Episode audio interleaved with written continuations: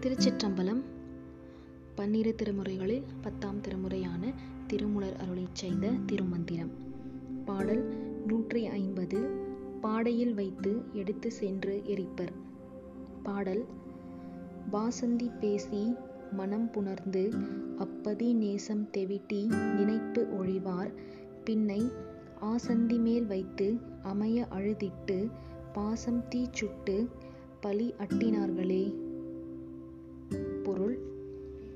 வாயால் இனிமையான சொற்களை பேசி நிச்சய தாம்பூலம் செய்து மனம் செய்து கொண்ட அக்கணவனின் அன்பும் கசந்து அவனது நினைவையும் மனைவியர் மறந்து விடுவர்.